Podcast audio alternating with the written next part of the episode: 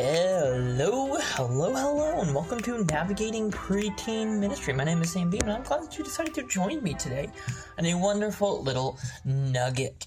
Um, I've just got some quick food for thought for you guys today um, on uh, our preteens, and I hope that this helps you um, throughout the week. Maybe work on applying it in an area of your ministry or whatever, but today I wanted to talk about discipleship versus learning and what that looks like uh, because um, just coming off of a few uh, different conferences and, and reading a lot recently, uh, I've been challenged and looking at the way that we um, approach discipleship. Uh, I, I feel like a lot of times um, we can get discipleship versus teaching confused.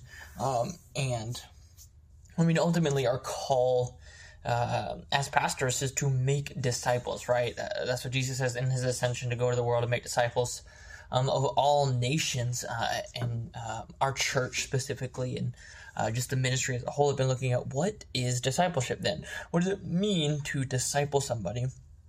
Uh, and here's where I think that sometimes we may fall short as leaders um, is that we w- we settle with being able to um, regurgitate the facts, uh, which I guess is a harsher way of putting that. But but we settle with uh, students being able to tell us um, the things that they're learning um, instead of what that actually looks like. Um, and so when I talk about teaching versus discipleship, I feel like we are all really good teachers, right? We can teach our students really well, um, teach the preteens or the kids in our ministry really well. What does it mean to follow Jesus? Who is Jesus? Why is Jesus important? And, and all of this. Uh, but a lot of times we fall short on, on whether it's actually uh, discipleship. Uh, and, and, just like there's no. Uh, no judgment or condemnation here. This is something that I'm looking at my own ministry and hopefully just sharing with you guys to spur some thoughts um, but how how much of the call of discipleship are we calling our preteens to? Right?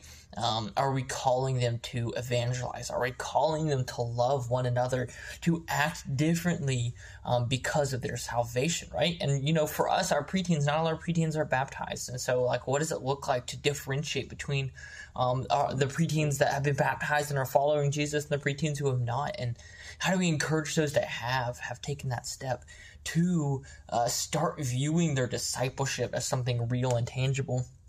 I can remember as a child, um, just very um, haphazardly, I guess, uh, without nonchalantly approaching my faith because there was not a call on me to be a disciple. There's a call for me to obey rules and know about Jesus, but I didn't know what that meant. And so, uh, just talking that out with you guys, uh, what does that look like in your ministry? How do we step from being teachers of the word um, to encourage our kids to be disciples?